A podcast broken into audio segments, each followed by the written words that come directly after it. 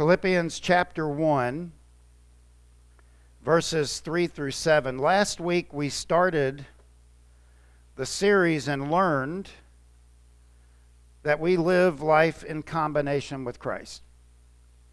Paul says in Galatians, It is no longer I who live, but Christ who lives in me. And we also learned last week that in some sense, we died with Christ on the cross. Maybe that's part of Paul's mystery of the gospel, but the fact is, our old lives were crucified, our old nature done. And Paul says, therefore, it is no longer I who live, it's not me, but Christ who lives in me.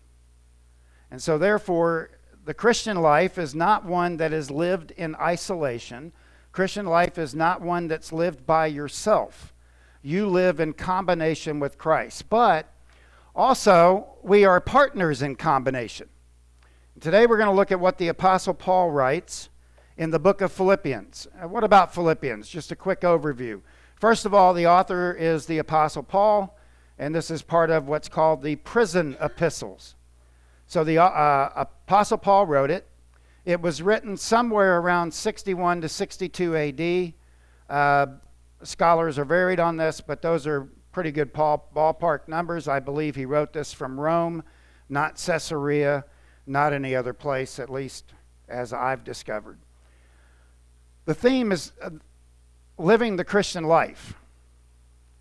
And you'll note in here, Paul starts with this, actually, in the, in the first chapter. He starts with the idea of the Christian life, and it's quite beautiful what he writes. Now, why he wrote it was to express a, a gratitude for a love offering that the Philippian church had given to him. Now, when you look at the epistle in a, as, a, as a whole, the word joy is used four times by the Apostle Paul. The word rejoice or rejoicing is used eight times by the Apostle Paul. And the word glad or gladness is used three times. So one thing we have to realize in light of in light of the fact that we have the Holy Spirit, we live in combination with Christ, is the fact that the apostle Paul is joyful even in the midst of struggle. And that should be the apex of the Christian life, joy in the midst of tri- uh, trials and tragedies and hardship. And oftentimes, oftentimes, including myself, we fail, don't we? When uh, troubles come along, situations come along, we lose our joy. And the Apostle Paul here is going to write uh, beautifully to the, to the church at Philippi, and uh, not only with the undercurrent of his joyfulness, but his thankfulness for them. And we'll get into that. First of all, Paul tells us that we are partners in the gospel. And he begins with prayer. And by the way, Prayer is vitally important to the Christian life, right? I thank God in all my remembrance of you.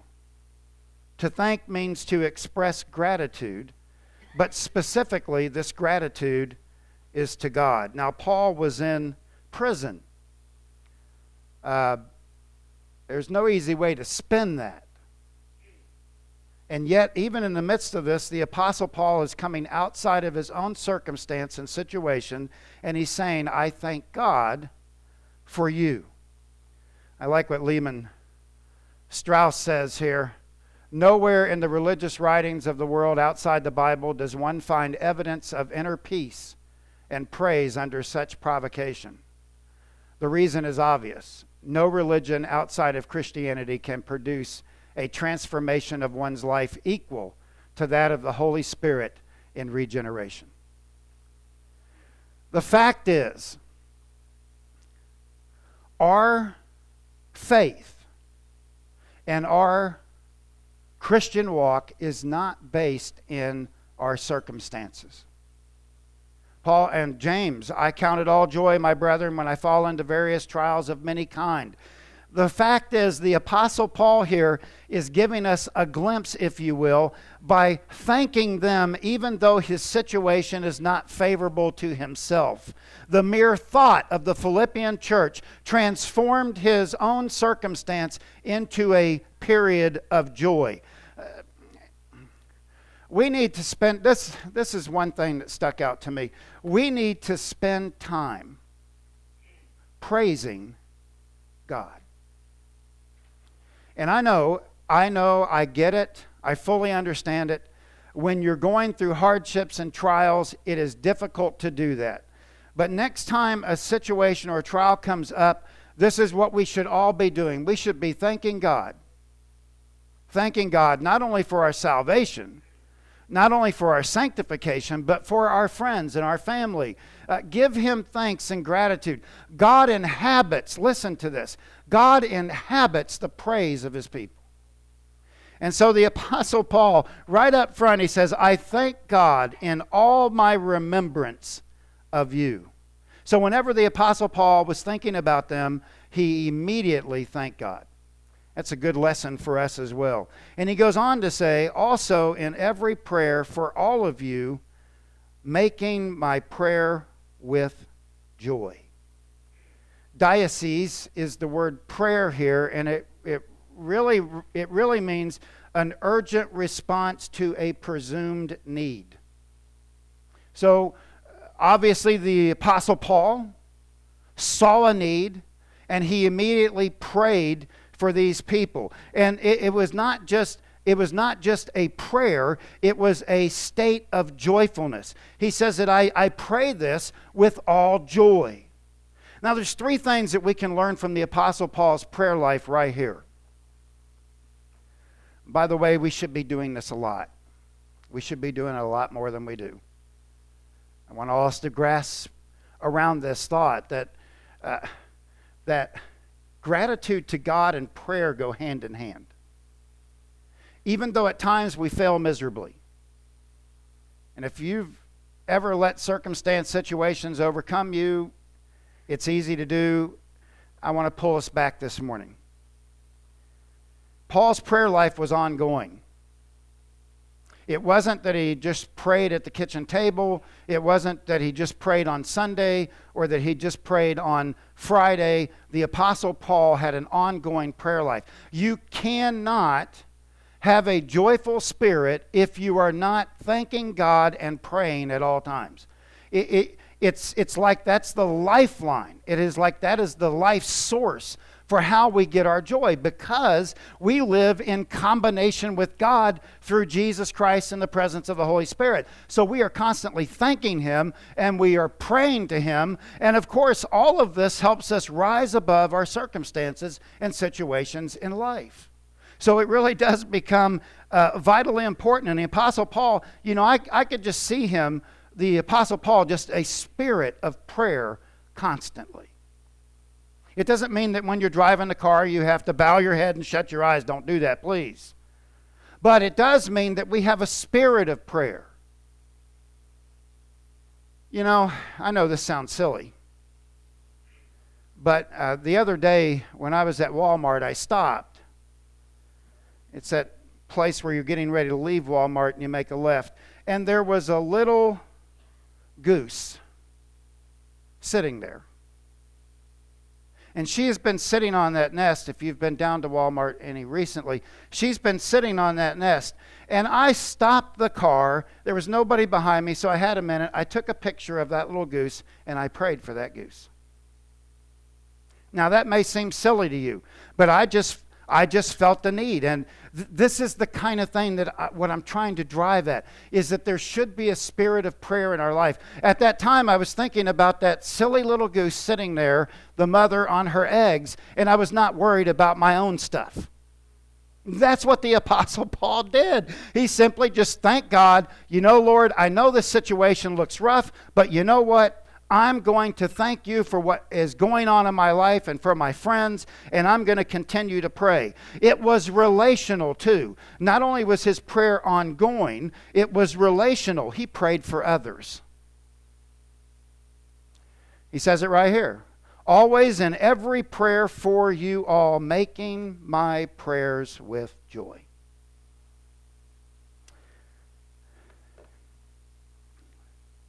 Make a list and again, let me just say it is easier said than done, I realize. But when you're living your Christian life this week, put others on the prayer list. Put yourself over here. There, there's just something, many of you know this, when you give gifts to somebody, doesn't it do your heart good to give gifts? Right? You would, you would rather give it than, than get it. Well, I want you to think about the same principle in prayer. It is better to give prayer than to get prayer for yourself. That doesn't mean that people can't pray for you, but it does mean that you've got to get beyond your own world to pray for others. There are people, there are Christian people in our lives today that are hurting that could really benefit from prayer. And I know that when we pray for people, that prayer transcends space and time, and it does make a difference in the life of the individual. Because I've had people email me and say, Pastor, I'm praying for you. And I go, Boy, do I feel it. Right? It, there's, there's something supernatural that, that, that takes place. And it was also in a state of joy. He moves on from here to talk about the fellowship because of your partner, well, he goes on to say why, actually. This is why he's joyful, why he's praying. Because of your partnership in the gospel from the first day until now. now this word, I know you'll know this word when I say it. It's koinonia. It's koinonia, which really refers to a close association with somebody in a fellowship.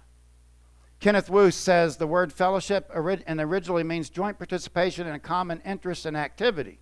This was the Philippians' joint participation with Paul in the common interest and activity, that of preaching the gospel. Let me say this two reasons the church exists. Two primary reasons that we exist today. One is to worship God and the other is to share the gospel. Two important things that we do to worship God and to share the gospel. And the Apostle Paul is saying here look, uh, you've been a partner with me in the gospel, but this is not an easy fight. The Apostle Paul will go on to say that this world is not friendly towards us. And he goes on to say this in Philippians 1.27, Then whether I come to see you or hear about, only hear about you in my absence, I will know that you stand firm in one spirit, striving together as one for the faith of the gospel. This is a tough road, folks. This is a tough way to live. But since we live in combination with Christ and since we live in combination with one another, it is time to come together. We do not live as individual superstars in the church. We are collectively the body of Christ. We are one man in Christ, yet we have many functions. And we have a responsibility to encourage and help one another as we struggle through this life and as we share the gospel message. That's fact. And the Apostle Paul could look at this Philippian church and says, Look, I want you to stand firm because you live in combination with one another. Whether we like it or not, this is the body of Christ. What we have here today is the body of Christ, and we help one another, and we minister to one another, and we push forward loudly the call of the cross. And the cross says, Come to Christ so that you may be, that you may be saved, and that at that moment the person can then begin joining with us in the praise of God. But Paul says this because of your participation in the gospel from the first day until now. Ten years. Roughly ten years that the Apostle Paul had been involved with the church at Philippi. That first day, do you know what the first day was? The first day was in, when they received Jesus Christ as their Lord and Savior. That was the first day. And guess what? You and I have a first day. Right? Mine was October 12th, 1981, when an Army chaplain led me to saving faith in Christ. That was my first day. That's what we call born again, born anew. That was my first day. I know there's many first days out here because I've, I've heard your stories how Christ had come in and changed your life.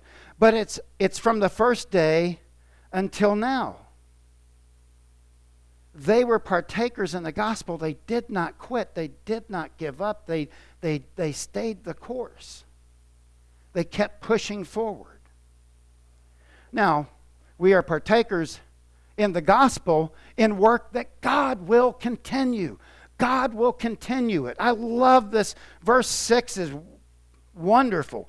He says, I am sure of this. Paul is convinced of something. He is convinced of something. That he who began a good work in you, let's stop. Enarchomai. Enarchomai means to begin, and it means to begin a relationship.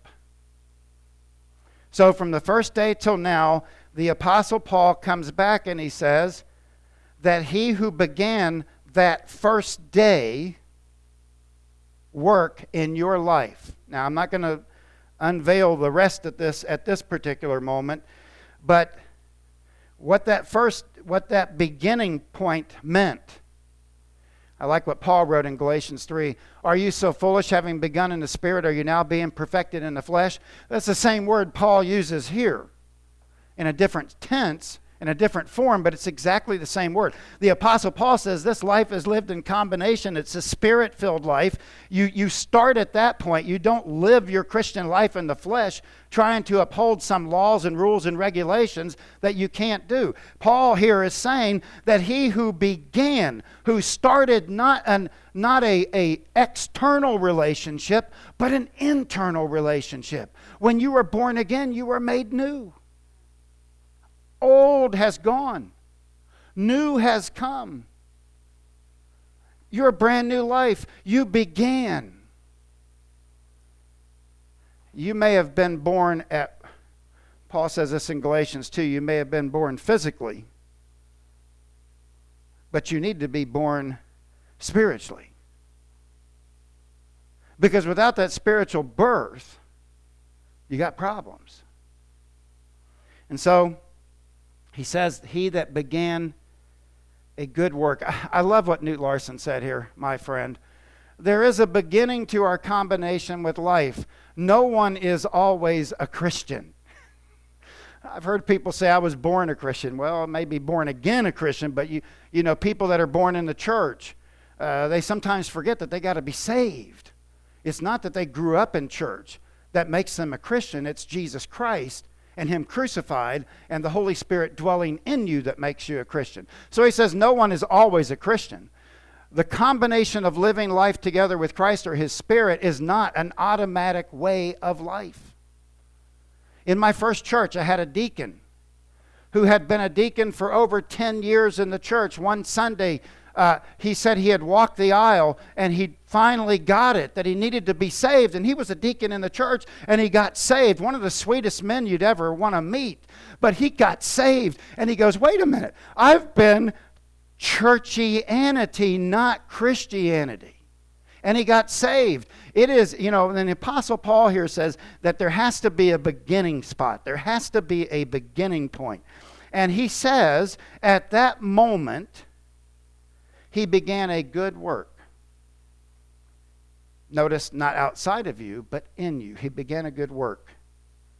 The word good here refers to moral qualities, excuse me, which is a, a picture of the old nature being crucified, which we looked at last week, and God instilling in us good moral qualities. So there's a transformation that takes place. But look at this next word. This is awesome. He who began a good work, ergon, a good work. Do you know what that word means? A task. You are a task of God.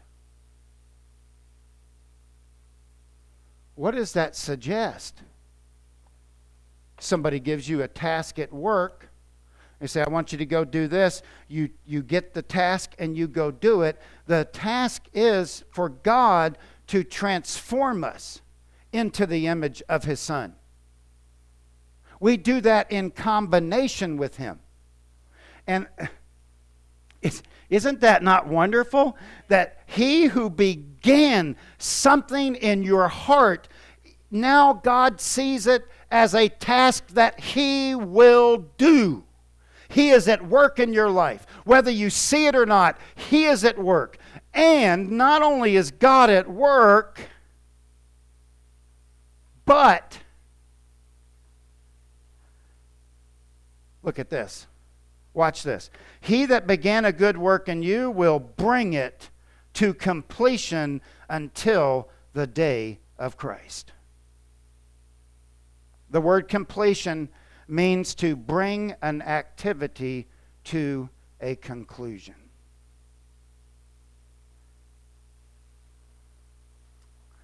That day that you gave your heart and your life to Jesus Christ.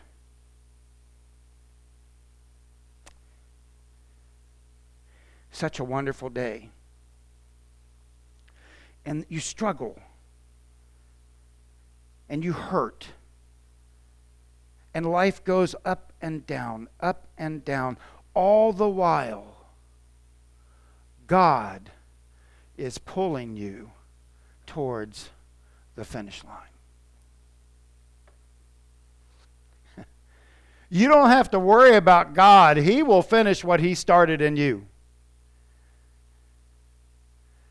I recently read a, a marathon magazine I, by the way, I have run a marathon. It was 25 miles. That was when I was very young. and uh, it was very difficult. I, I trained for three months for this marathon. And we started with roughly 50 guys, and I think we finished with 10. And by the grace of God, I crossed the finish line. And like I said, there weren't many of us left, but I crossed the finish line. They wrapped us up, and I looked like a, a burrito wrapped up. They put these these uh, aluminum looking foil things around us, and I crossed that, that finish line. But uh, one, of the, one of the things in the article was this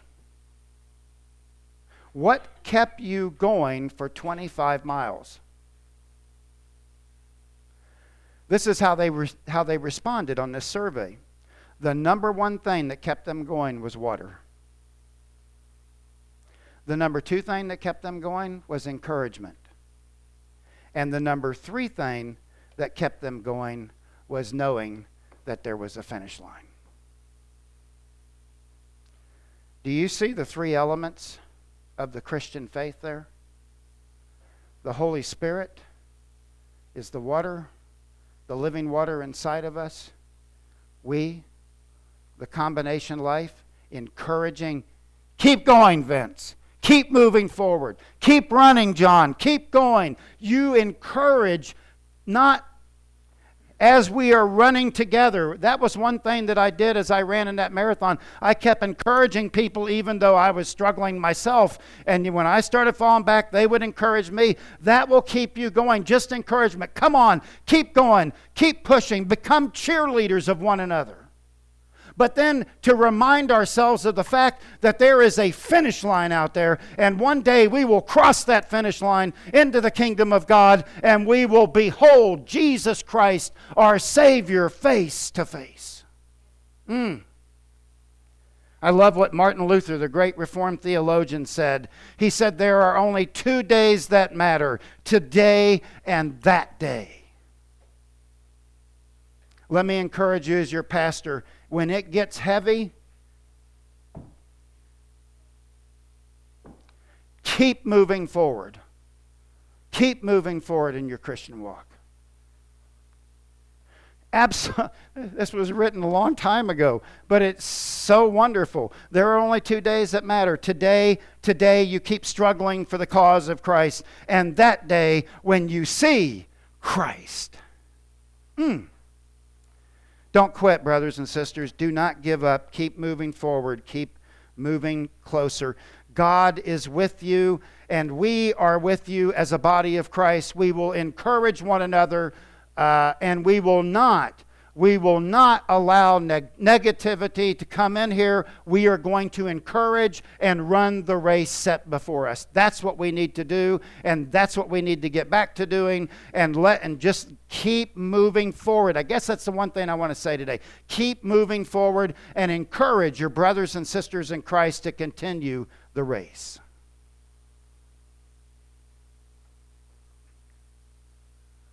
All of this is based on love. Now, notice what the Apostle Paul writes here. He says, It is right. it is right for me to feel this way about you all because I hold you in my heart. Cardia is mentioned here, but also the word hold is mentioned here. And the word hold, listen to this. Look up here. The word hold means to possess. Do you see the, the kindred fellowship there? Paul is holding them just like he would a biological member of his family. And by the way, do you know that we are blood related? we are blood related by the blood of Jesus Christ. He holds them in his heart, cardia, which is inner self, thoughts, emotions, and feelings. Reminds me of what Jesus said a new command I give you love one another. As I have loved you, so you must love one another. Not an option. By this, all men will know that you are my disciples, that you love one another.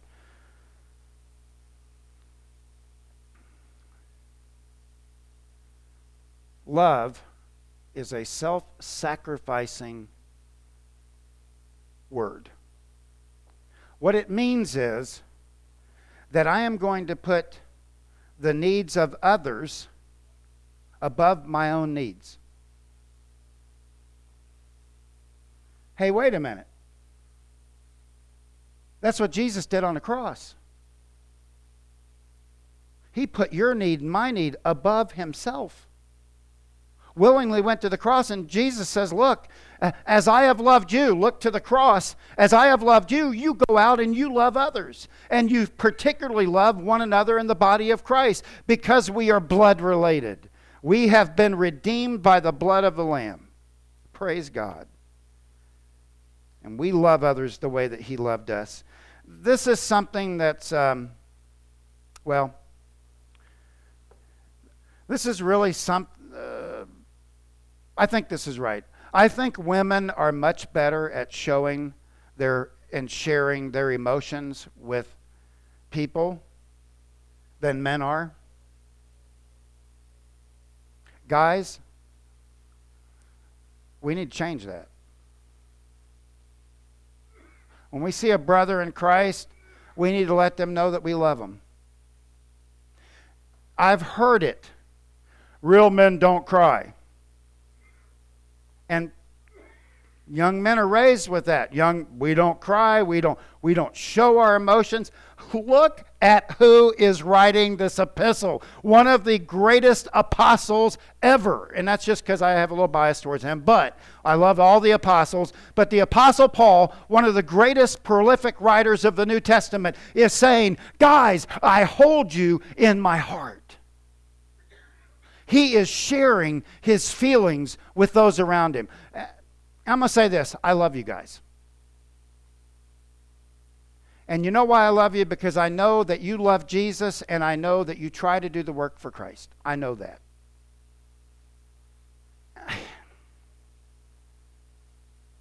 We got to do better at sharing our feelings. Is it, is it too much of a stretch let me just see if this is too much of a stretch here. To tell a brother, men particularly, women, you get a buy on this. I think you're much better again. Men, is it a stretch to tell another brother in Christ that you love him? And it is even a further stretch to maybe hug that brother. You know what I see here? What I see here is if the Apostle Paul saw them, he would, wouldn't even be a question because he loved them. This is what I see pouring out of the, of the Apostle Paul. And I think, I don't want you to do it fakely, but men, really, when you, when you have another brother in Christ, just say, Look, I love you and I want to pray for you. Give him a hug. I think that's what real men do. I'm going to tell you, as your pastor, it is okay to reach out Tell a brother or sister in Christ that you love them. We shouldn't be doing that. You know, in the ancient church, they used to greet each other with a kiss. We don't do that anymore. Except me. Uh, and if I wasn't a pastor, my wife might be suspicious. Because sometimes when, when at the end of the sermon, I'm at the back door and you ladies are coming by. I get makeup all over me. I get lipstick. and I could see where my wife might think, whoa, what's going on? But it, it, it's all right. It's all right. It's all good. For now, it's good. hey, love each other. Love each other like you love your own family, because we are family. Forget the bloodline. I'm going to tell you sometimes, sometimes your spiritual family is much better than your physical family. Yeah, I see, I see a lot of you agreeing with that, right? Yeah, I know. I would put you guys and gals up against anybody. I can say that with a truthful heart this morning because God always checks my heart. I'd put you up against anybody. Paul's love is also support. I've actually, I, I have thoroughly enjoyed this sermon. I don't say that very often about anything I preach, but I have felt God moving through me this morning. And I don't say that like I've thoroughly enjoyed, you know what I mean.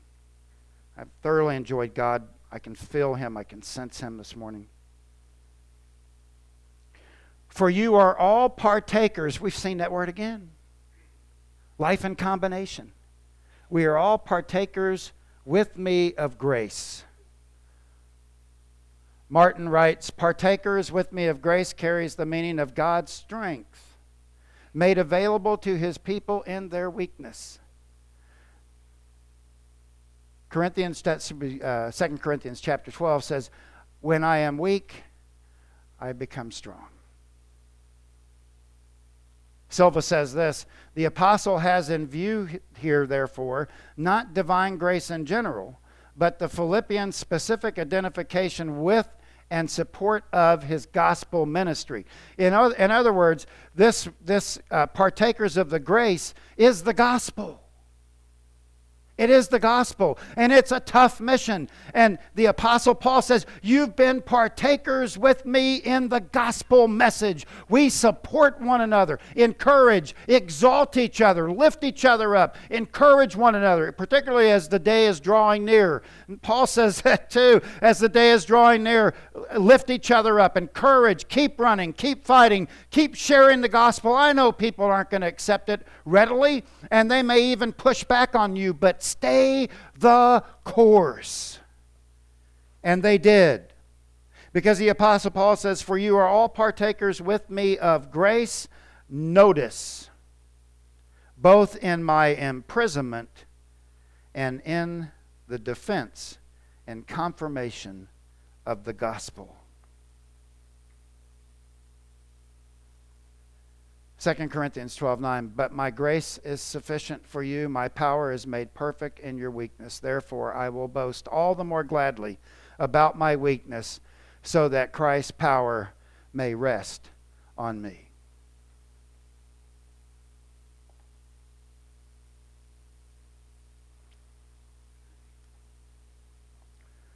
We keep sharing it. Keep sharing it. We struggle. We have hard times in ministry. It's tough. I, I know that.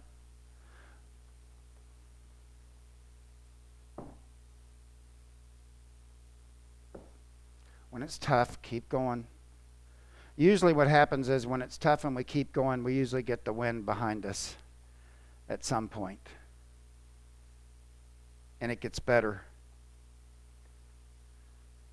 Conclusion Number one, pray for one another. I think it's important. Pray for one another.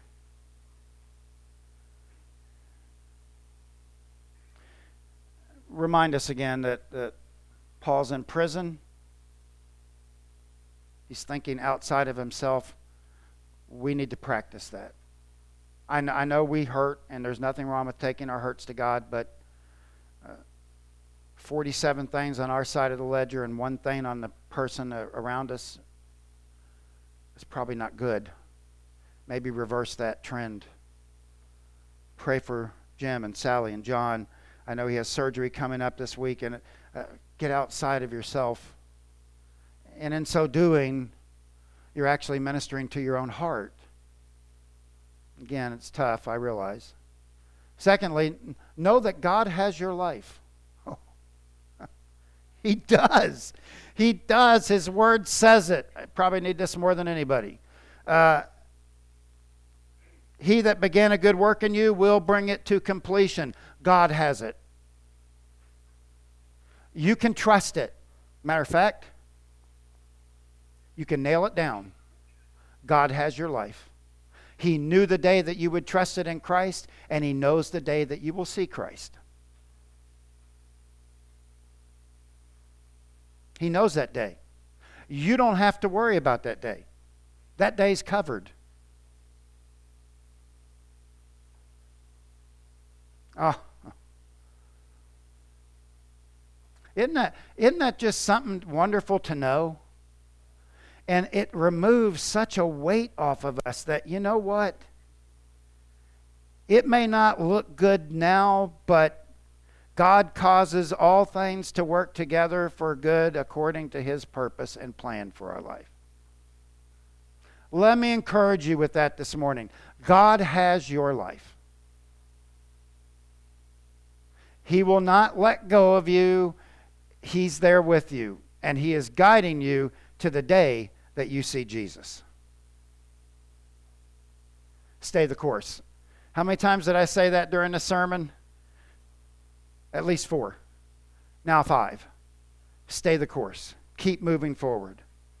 And lastly, love others. Love others.